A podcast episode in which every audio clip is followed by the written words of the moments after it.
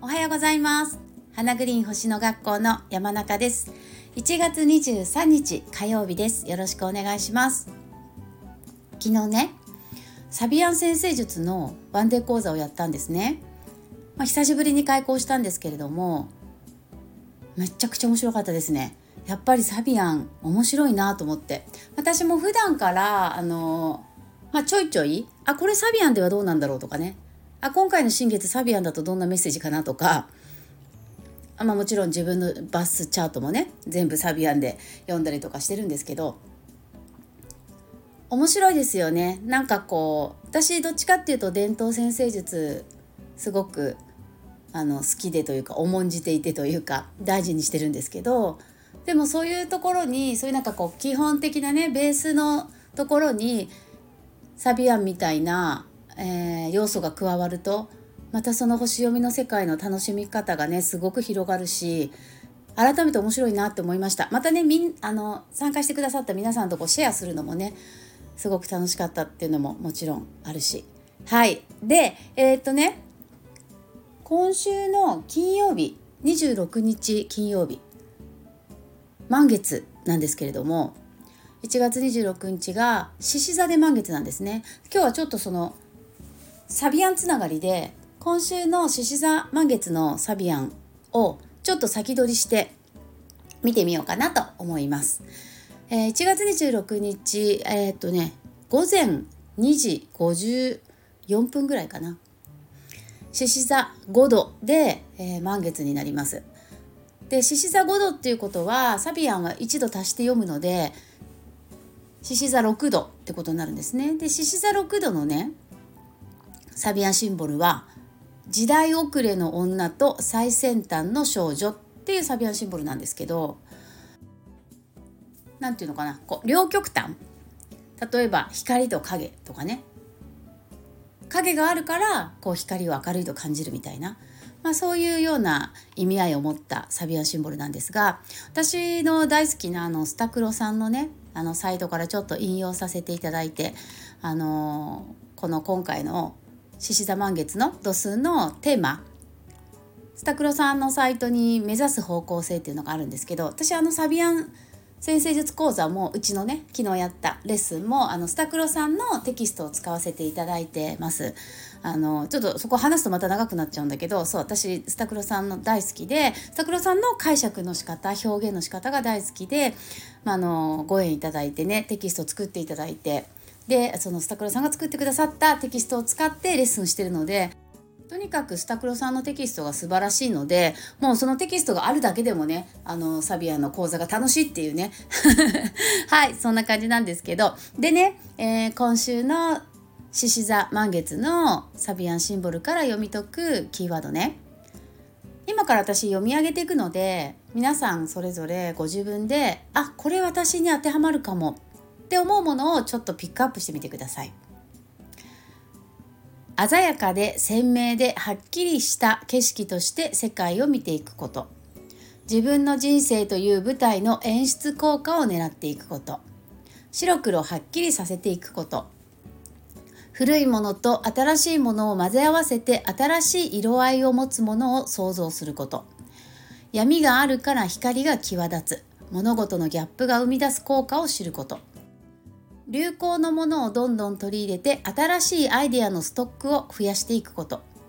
流れの変化を敏感に感じ取っていくこと。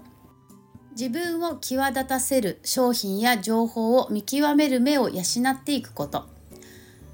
興味の対象がどんどん移り変わることで世界が色鮮やかになっていく。コントラストに注目することで自分が見える世界を真夏の鮮やかな世界の色に塗り替えていくこと。コントラストが生む効果を取り入れていくこと。新しい情報や商品をチェックして時代の流れに強くなること。周囲の人とギャップがあるような生き方をすることで個性が際立つ。自分は自分の舞台の主役。他の人たちは物語を支える脇役。自分の人生の舞台を効果的に演出していくことというようなことがね書いてあるんですね。で、えーと、実はこのサビアンシンボル読む時ってその真向かい180度真向かいの反対側のね星座のシンボルを読むことでまたヒントがあるっていうそういう、えー、使い方があってで今回獅子座の満月って、まあ、反対側水亀座の太陽なんですよね。水亀座の、えー、5度。だから水亀座の6度のサビアンシンボルを読むってことになるんですけどそれもすごくヒントになるね。こちらちょっとささらっといきたいと思うんですけどミステリー劇の演技者っていうねサビアンシンボル。水亀座なのにさ演技者ってキーワードなんですよね。しかもミステリー劇劇舞台。獅子座ですよね。うん。獅子座ですよねっていうか獅子座っぽいでしょ？でこの水上座6度のねサビアンシンボル読んでっても何て言うんだろう。なんかこう演じていくというか自分の人生を一つの舞台と捉えていくみたいなね。なんかそういうキーワードが出てくるんですよ。だから今回のこの26日の獅子座満月をねサビアンシンボル的にサビアン先生術的に、えー、捉えてみると自分で自分の人生を演出していくことシンプルに表現すると。そんなイメージがすごくあります。だから例えばうーん自分の人生を演出していく脚本を書いて自分で演じていくって考えるとさ、まあ、どんな話にしてもいいわけよ。どんなストーリーにしてもね。例えばアドベンチャーもアドベンチャーの物語にしてもいいわけだしファミリードラマみたいなね。あの渡る世間は鬼ばかりみたいな ああいうドラマを作ってもいいわけだしあとちょっと古いけどさ東京ラブストーリーえちょっとどころじゃないね。すごい古いね、えー、東京ラブストーリーみたいなさあの恋愛ドラマにしてもいいわけだしどんなストーリーでもいいわけよね。自分で考えていいんだもん。でその自分がどんな人生どんなドラマどんな舞台を、えー、演じて生きていたい生きたいのかっていうのを、まあ、考える満月なのかなってね。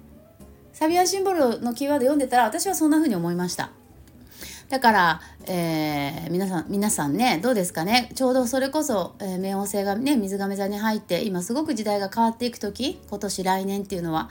だからここでこの先20年30年40年、えー、自分がどんなストーリーをそれこそ第2話第3話とかでもいいわけだよね。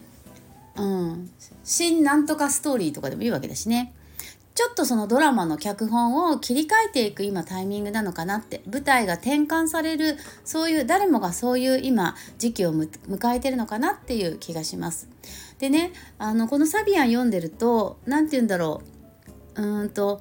例えばその一つの人生一つのドラマっていうのはその生まれてから死ぬまで全部幸せ楽しいことばっかりだったらそれは幸せ楽しいという感動もなくなるよねみたいな意味もあるのね。その通りですよね例えば誰かと喧嘩したり、ね、あの人間関係で悩んだりぶつかったり、えー、そういう経験があるからこそそれを乗り越えて仲良くなれた時にすごく大きな感動があったりとかねなんか仕事でも最初からずっとうまくいっていたらそこにはなんかやりがいも感じられないだろうし喜びもないと思うんだけどやっぱうまくいかない時期があるからこそうまくいった時にすごく大きな感動があったりまた頑張ろうやればできるっていうふうにまた次に挑戦しようっていうなんか生きがいみたいなものをそこで見つけられたりとかねっていうようなそれがこの獅子座6度のねコントラストなんですよね。だから皆さん皆さんもっていうか私もなんだけど自分にとってのその陰と陽じゃないけど光と影っ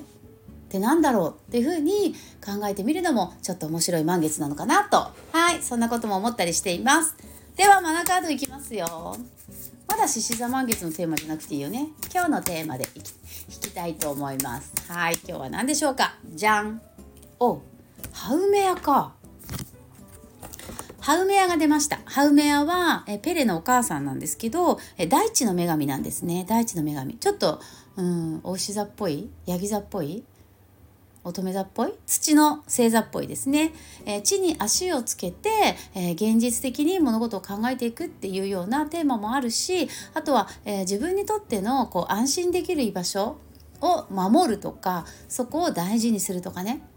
あとは自分にとっての安心できる居場所基盤それを作っていくとかね。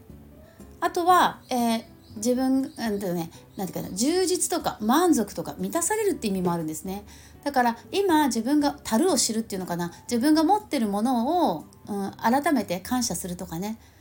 ね、お家があってありがたい。ご飯が食べられてありがたい、ね、家族が一緒にいられるってことはありがたい。なんかこう当たり前のように感じていることを実はすごく、えー、自分は満たされてるんだっていうことにちょっと意識を向けてみる。となんかすごく素敵な一日になるのかもしれません。はい、サポートするっていう意味もあるのでね。思い当たる方は誰かのサポートをするってことも今日のテーマにあるかもしれません。はい。というところで、えー、今日はちょっと早めに収録できたのでよかった。8時半に間に合ったかも。いつも本当にありがとうございます。ねもうスタイフ聞いてます。とか言ってね声かけていただくメールに書いてくださる。もうその一言で私は本当にエネルギーチャージさせていただいています。頑張れるので。ありがとうございます。それでは、えー、また明日朝お送りしたいと思います。今日もどうぞ素敵な一日を皆さんお過ごしください。それではまた明日。じゃあね。